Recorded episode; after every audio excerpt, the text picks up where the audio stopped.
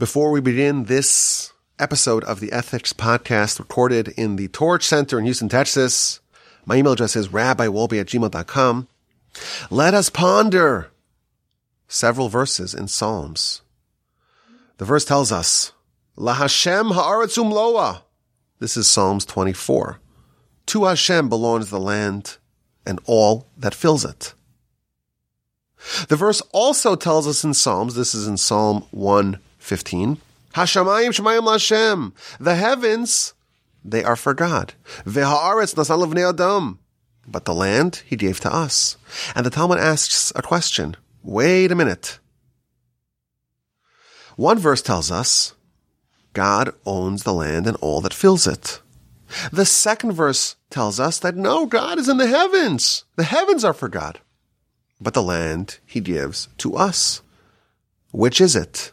Who owns the land? Is it ours or is it God's? Lashem Artsum Loa, the land and all that fills it belong to God. And the Talmud gives us a wonderful answer. The verse that tells us that God owns the land, that is true before we make a blessing.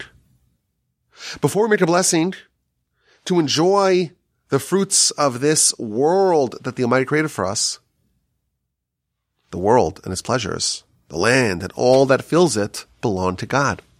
And we are stealing from God. We're robbing God if we partake without a blessing. However, the second verse in Psalms 115 that says, Hashemayim Shemayim Lashem, God, the heavens are for God, but the land he gave to us, that is post the blessing. Once a person makes a blessing, they, so to speak, acquire the rights to enjoy that pleasure from this world. And I hope you enjoy this ethics podcast. My email address is rabbiwolbe at gmail.com. We are still in chapter six, Mishnah number six of Pirkei Avos. This is the final chapter of Pirkei Avos, and we're in perhaps the most famous of the Mishnahs, of the Mishnayos in Pirkei Avos, in Ethics of the Fathers and that is the 48 ways to acquire wisdom, to acquire Torah. And we're up to way number 18, bimiut ta'anug, with limiting of pleasure. So we talked about this already, that there's a whole list of things that are a little bit. You have to limit, you have to limit commerce, limit derech eretz. What does that mean? It means you have to have it in small doses, but not too much. Similarly, with way number 18, there's this idea of limiting pleasure or limited pleasure. Pleasure in small doses. Now it's important to note that the, the term that we use, pleasure, can mean different types of pleasure. This is referring specifically to physical and material pleasures. And what this is telling us is that a little bit of physical pleasure is beneficial to achieve wisdom provided it's done moderately, it doesn't overtake your life. Now, my grandfather, a blessed memory, used to always stress that we don't actually argue on the most fundamental of points. The most fundamental of points as to what we're here to do. Why was humanity created or why do we exist? In that question, there is no fundamental disagreement. We all agree that we're here. We are created. We exist to pursue and to achieve and to unlock pleasure and to avoid pain. Everyone agrees on that basic foundational principle. The only disagreement is in which arenas, in which areas, in which domains is said pleasure and said pain featured. We are told that the reason why we're here, the reason why we were created, the reason why we exist, the purpose of our life is to achieve pleasure. If you open up Mesilas Yesharim, of course, that is uh, maybe, you know, one of the canonical books to talk about what we're supposed to do in life paragraph one of chapter one. Man was created with the sole purpose of receiving pleasure. That's why God created us. Derech Hashem, the way of God, also written by Ramchal. He has the same principle, starts off with the same principle that we are created to receive divine goodness. God is good. God wanted to bestow goodness and God created us as a receptacle for his goodness. Rambam, when he talks about the mitzvah of loving God, of course, our religious spiritual life can be broken down into two components. Love of God and fear of God. Every mitzvah between us and God fits into one of those two categories. So love of God is not just a mitzvah, it's one of the central mitzvahs of our life. In fact, there is a list of six mitzvahs that apply at all times, the six constant mitzvahs, and one of them is loving God. Well, what does it mean to love God? So the Rambam defines it for us. It means to experience the pleasure of God, which is the greatest and highest and most delightful of pleasures that can possibly exist. He also describes how to, how to do that. There's, there's a means to actually do that because we have a hard time interfacing with God. You cannot see God and live, scripture tells us. So how do you have a point of contact, so to speak, to be able to appreciate, to understand God in order to have the pleasure of God? And of course, the answer to that is we have his Torah. And that's the proxy through which we can connect to him. And through the Torah, we can experience God and thereby have this very elevated level of pleasure. And he quotes the Midrash to this effect. The Almighty tells us that he wants us to love him. And how do you do that? Via the Torah. So we have again a very basic idea of our religious life to love God. And what does that mean? It means to experience pleasure. And what does that mean? It means to experience pleasure, the pleasure of God, which is a very lofty and ethereal pleasure. And it's much greater than any other pleasure that we can concoct with our physical senses. But to do it, of course, it requires a lot of hard work. We are familiar with the Talmud. And the Talmud tells us that in Olam Haba, in the world to come, the experience for the righteous is that they're going to be sitting with their crowns on their head, in their head, and they're going to be basking in the pleasure of God. So the ultimate reward in the world to come, well, what's that? That is the experience of this incredible pleasure of God. Now, I wasn't planning on talking about this, but I received an email last week from my father. He should live and be well. And the email had an attachment and the email was titled, please read this and read this to your children. And it was like 10 pages of Hebrew writing. So I read it and I read it to my children and the story is somewhat related, but uh, it's such a powerful story. I'll tell it to you as well. So first of all, it's, it's documented. We know the name of the person involved and where he lived. His name was Akiva Steinberg, and he lived in after the war. He was a Holocaust survivor. He lived in Bnei Brak, which is a city in central Israel. During the war, his wife and his six children were killed and uh, he got remarried after the war and he had four additional children. But one day in the uh, 1970s, he went to his rabbi in Israel and says, I have to tell you what just happened, but I have to give you some background information from my time in Auschwitz. The day I'd arrived in Auschwitz, he tells the rabbi, my wife and my six children were sent to the gas chambers. And I was sent to slave labor in a, in a factory that made coal, a coal factory or coal mining operation of sorts. Or a factory. It's not so clear from the story if it's a factory that used coal. And, uh, obviously, you know, it's the low, it's the worst hell. Dante's Inferno is nothing compared to, compared to Auschwitz. And he just felt like everything was lost. And then he met someone there whose name was, we don't know his last name, just tells us his name was Rabbi Aryeh. And he says that this man tapped him on the shoulder and says, well, we haven't studied any Torah today. We haven't studied any Torah today. Can you imagine in, in Auschwitz in this, the, the most hellish circumstances ever, ever experienced, perhaps in human history? This same Reb Aryeh, he lost his wife and his eight children when they arrived to Auschwitz. And he's coming over to this other Jew, Akiva, Akiva Steinberg, and he says to him, we didn't learn any, any Torah today. And they started studying and they became good friends. This Rabbi Aryeh was an incredible Torah scholar and he knew like pages and books of Talmud by heart and they would study together. And that's how they kind of got through the, uh, the winter, the early parts of the winter of 1945 at the very end of the war.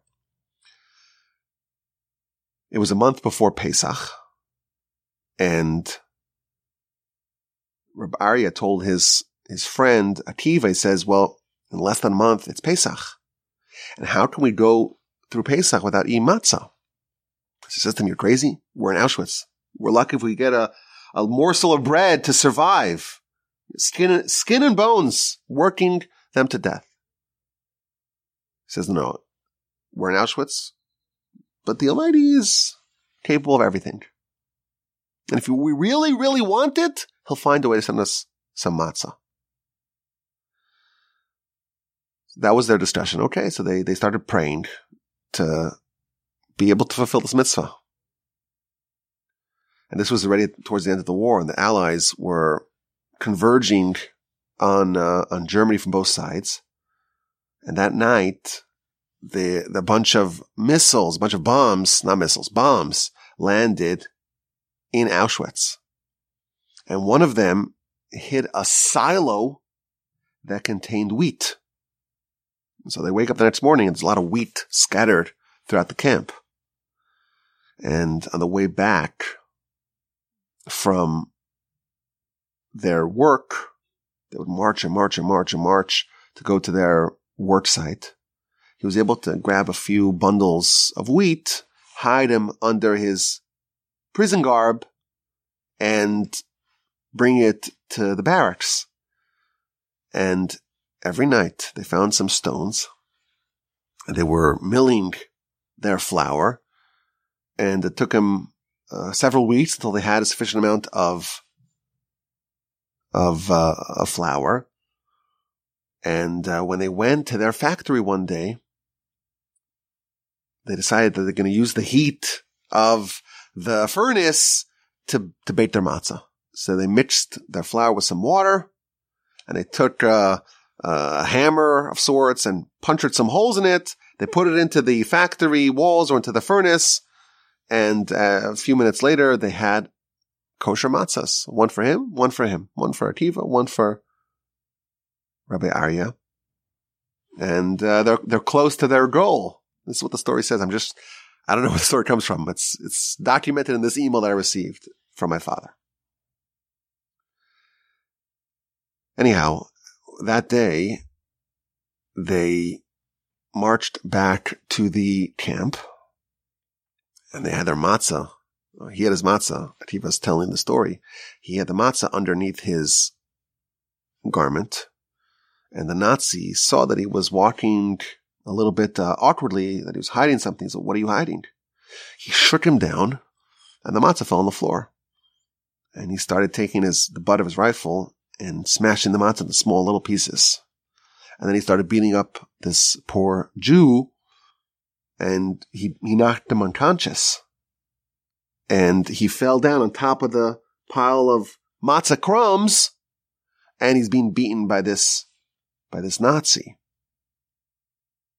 And after a few minutes, he regains consciousness. He's bloodied and beaten, but he notices there's still some, there's still some crumbs there some broken shards of a matzah, and he quickly manages to take it with him and bring it back to the uh, to the barracks.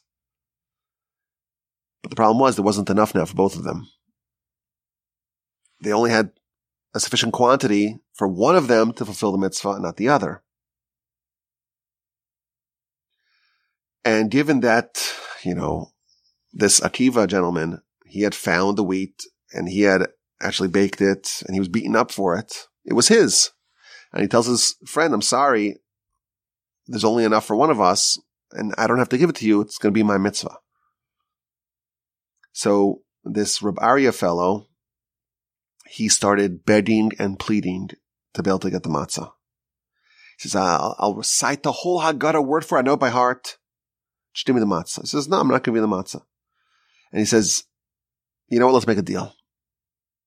I'll eat the matzah on Pesach, but you will get all the merit of this matzah in Auschwitz. All the merit in heaven goes to you. So he said to him, okay, we have a deal. So the Seder night arrived. Of course, they had nothing. They didn't have any four glasses of wine, four cups of wine, or this was not a, a Seder, the kinds that we are familiar with. The way the story is written, they had a few pieces of matzah. They had no four cups, but they had plenty and plenty and plenty of maror. The life was so bitter that, that, that, that they had plenty of. And they said the, they said the Haggadah in the barracks. Could you imagine? In the barracks in Auschwitz, they recited the Haggadah and this Rab Aryeh, he actually ate the matzah. And he was so excited that he was able to eat matzah in Auschwitz. He couldn't fall asleep the whole night. And in the morning, he was so excited to pray that he forgot where he was. And the way the story tells, the way the story is told, is that he started saying Hallel. Hallel is the songs, the songs of praise that we give to God on festivals. He was saying it out loud and the, the, the Nazi guard barged in, put a gun to his head, and killed him on the spot. That's the story. A few weeks later, the camp was liberated. And this Akiva Steinberg fellow says that he weighed, he weighed, uh, 36 kilos. So that's like 70 something pounds. Just pure skin and bones, and uh, he had no nothing to live for. But uh, slowly but surely, he was able to reestablish himself, moved to Israel, got remarried, had four children. At the time of this story, had ten grandchildren. And he comes to the rabbi in 1975 or 1978, it seems like from the story. And he says, last night I had a dream. And my old friend from Auschwitz came to me in the dream and he was all bedecked in white. And I had a conversation with him. I said to him, where are you? And he says, I'm in a place. It's a very wonderful place. It's, it's full of light. It's full of this incredible experience. I died after all because I'm a Jew. And the Rambam tells us the people that are the highest level are the ones that are killed because of, of the fact that they're part of the Almighty's nation. But I want to tell you that for 30 years, 33 years, I've been trying to come to you in a dream. And only today I received a heavenly permit. I don't even know what this means, but this is what he told him in the dream. Only today I received a, a heavenly permit to come to you. And I'm coming to you with a, with a request. Every mitzvah that I did, I have incredible reward here in the world of the souls for what I did. But there's one mitzvah that I did that I have no reward from. And that's the eating of, of matzah on that, on that Pesach. We had a deal and heaven recognized the legitimacy of that bargain, of that agreement. And I don't have the reward. So for 33 years, I've been trying to find a way to come and ask you if you're willing to forfeit that reward and give it to me. So in the dream, he responded to him. He says, listen, I should give you whatever I, whatever you want, I'll give you. I'm not going to give you the reward for a mitzvah. How could you give up that? You win the lottery, the Powerball. Someone says, can I have it? You say no. He was very sad and he left. And now I woke up and he went to his rabbi. What do I do? What do I do? Should I actually give up on this reward? After all, you know, I found the, the wheat. I made the matzah. I was beaten silly because of it. And we made a deal. Why should I forfeit? Why should I yield? Why should I give up my reward? On the other hand, you know, the soul of my friend came to me and begged me and pleaded and beseeched me. What do I do? So his rabbi, we're told in the story, his name is Rabbi Unger. He says, I, I cannot answer this question. You have to go to someone really, really serious. You have to go to someone who's a real, this is, this is uh, beyond my pay grade, as they say. So he went, we're told he went to one of the great Hasidic masters, told him the whole story. And he said to him, I think it would be appropriate for you to forfeit it. He says, listen, it's been 33 years since then. How many mitzvahs were you able to do? Every morning you're able to wear tefillin. Every Shabbos you're able to keep. And please God, you live for a long life. You have so many opportunities to do mitzvah. This is one mitzvah. And he has no more opportunities and he's begging. It's fitting for you to forfeit it. So this Akiva Steinberg individual accepted this and says, okay, I'm willing to forfeit my reward for the matzah, the Auschwitz matzah. says, it's not, you can't just say that. We're going to go right now into the shul and we're going to go in front of the ark and we're going to tell the, the Torah scrolls there, I hereby forfeit my reward to the one who did the mitzvah for the matzah. And that's what they did the, the story tells us it was, it was middle of the night. And they went to the shul and in front of the Torah scrolls in the ark, he declared, Hashem, master of the world, I am forfeiting to Rav Aryeh the reward uh, for the full heart, the reward for eating the matzah on Pesach of 1945. And uh, with that, he went to sleep and he got another dream. And again, he sees his friend, Rab Aryeh, and his face was glowing and he was very, very happy. And he says that in heaven, they accepted what you said. And I, I, I, I, I thank you from the depths of my heart. I cannot f- describe to you the impact of what you did for me. So the next morning, after such a dream, this Akiva person, he went back to the Hasidic master who advised him to forfeit on the reward. And he told him about the second, uh, the second dream. And, uh, the Hasidic master started crying. He said to him, he says, you tell me the story about this special Jew who went through the trials and the suffering of Job, but he lived life with such holiness and such purity. And he knew that the whole Talmud, he was able to read massive parts of the Talmud by heart. And he's in the world of the souls and Gan Eden and paradise and the highest places. And it's worth it, it's worth it for him to leave that highest realm to go here and to beg you for one more mitzvah. Cause there it's, it's, it's too late. And we're here. We're in this world. And around us, there are thousands of mitzvahs. Wherever you turn, there's more mitzvahs that you could do. That's all within arm's reach. What do we possibly say when we arrive in heaven? And once we're going to be the other side of this equation, and we're going to have the unfortunate or the painful realization of what we had and the opportunities we had. It was just right there and we let it slip through our fingertips. How important it is to seize all the opportunities that we have.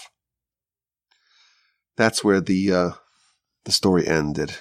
So it's a very powerful story and you could see why my father wanted to send it to us. He sent it to all the children and uh, to read it to our children and it's a little bit off topic, but it's definitely germane to the idea. This is a long way of saying that the notion that pleasure is not a part of our religion. It's just not true. It's a central part of our understanding of what God wants for us. Again, Ramchal says the sole purpose why we exist is because the Almighty wants to bestow pleasure upon us. But we're told that we're supposed to limit pleasure. This is way number 18. Bemiut tanug, with limiting pleasure. Why are we limiting pleasure if that's what we're here to do? And of course, the answer is because there are trade-offs. When you're operating on a much higher level of pleasure, if you choose to leave that domain and to operate on a lower level of pleasure and to pursue that, then you're going to be forfeiting the higher levels. I, I used to be able to say, if someone has just candy and carbs and overeating, that's pleasureful. But then you lose the pleasure of being handsome and thin and fit. I used to be able to say that, but now, thanks to Ozempic, it's just not true anymore. Now you can kind of have both. So, so that, that example just doesn't, doesn't apply anymore. But the principle is still true that there are different areas of pleasure. Like we said at the beginning, like everyone agrees that we're here to pursue pleasure. The only question is what domain of pleasure, what type of pleasure, what level of pleasure are we seeking, are we pursuing? And this way is talking about physical pleasure. And we're not told to have a complete abstinence, a complete withdrawal from physical pleasure. Uh, limit it, but still have a little bit. We don't believe that physical and material pleasure is necessarily in conflict with spiritual pursuits. Of course, the greatest example of this is the Nazir the Talmud tells us that a Nazir brings a sin sacrifice. A Nazir is someone that withholds from wine. They're refraining from, from physical pleasure, from material pleasure. But when they're done, they have to bring a sin sacrifice because you pained yourself. You caused yourself unnecessary pain by abstaining from wine. So the idea of completely cutting off any physical pleasure, that's not our understanding a little bit is appropriate, actually beneficial. But indulgence, an overemphasis on physical pleasure, that's not our way either. For most people in the world, that is what life is about. It's about seeking pleasure, pursuing pleasure. Of course, everyone's like that. But most people subsist with much lower levels of pleasure. our primary emphasis, of course, is on the agenda of the soul. And therefore we're going to be pursuing pleasures of the soul. But the body is a necessary component of this whole process. We look at the body as a vehicle through which we actualize the agenda of the soul. And the body has to be properly maintained, of course. And we want the body to be cooperating with this whole enterprise. And it's important that the body is not suffering. It's important that the body is sometimes thrown a bone, if you will. When we consume food, we're told to make a blessing. Why? It's called Birchas Hanehenin, the blessing of pleasure. If physical pleasure was bad, you would not be making a blessing over it every day. We're, we're thanking God for all the goodness that he bestows upon us and we get to enjoy it. And if there's a blessing, it must be that this is actually something, even though there's physical pleasure to it, there's also, this is part of the agenda of the soul as well. When you recognize that God created it for you to enjoy, that's actually a mitzvah. So, so physical pleasure a little bit can be spiritually beneficial. You should enjoy your dessert. Enjoy your steak. But if that becomes your life goal, if it overtakes your life, if you lose control, and that becomes your focus, and all you're thinking about is what you're going to eat and how, what you're going to enjoy, what's the next thing that you're going to pursue, the next physical pleasure you're going to be, you're going to be pursuing, that's really dangerous because you're forfeiting much higher levels of pleasure, and that would be very unfortunate. It is interesting that we find some sources that speak very harshly against pursuing physical pleasures. The sages tell us, before you pray that Torah enter your innards, pray that delicacies of this world do not enter your innards. There's a real danger for the physical pleasures to enter your innards. And you have to pray to stave that off. A little bit of pleasure is okay. It's even encouraged. But if that enters your innards, that becomes something which is a central player what you're pursuing in life, you're, you're in real trouble because Torah is going to be pushed out. So you, of course, you need to pray that Torah enters your innards, but you also have to pray that it's vacant from other themes. Because if your innards are full of pursuit of physical pleasures, there ain't no room for your innards to be seeking other higher level pleasures. Earlier in this same chapter, we had the idea of the way of the Torah. This is all the way back in chapter six, Mishnah number four. Talks about eating some, some bread with salt and sleeping on the ground and living a life of privation. There are again indications that physical pleasure gone overboard is dangerous. So what exactly is the balance? So perhaps we can suggest the following. A Nazir, someone who withholds, abstains from physical pleasure. They have to bring a sin sacrifice. What sin did they do? So the Talmud tells us that they caused themselves pain because they withheld, they refrained from wine. It's interesting. It doesn't say that they withheld from pleasure. It says they caused themselves pain. When is total abstinence a problem? If it causes pain. Your life is supposed to be gratifying and rewarding. And if you're feeling pain, it means that your body is not being maintained properly. It's not being given sufficient pleasure. People think, you know what? I'll suffer. I'll suffer in this world, but it's okay because there's another world and I'll benefit there. That's not, that's not our way. If you're pained here and you could do something to prevent that, I hate to say it, the Talmud, Talmud calls you a sinner. Why are you accepting pain? We're not about forfeiting. You're supposed to enjoy. So perhaps we can say if something pains you, then it's a problem.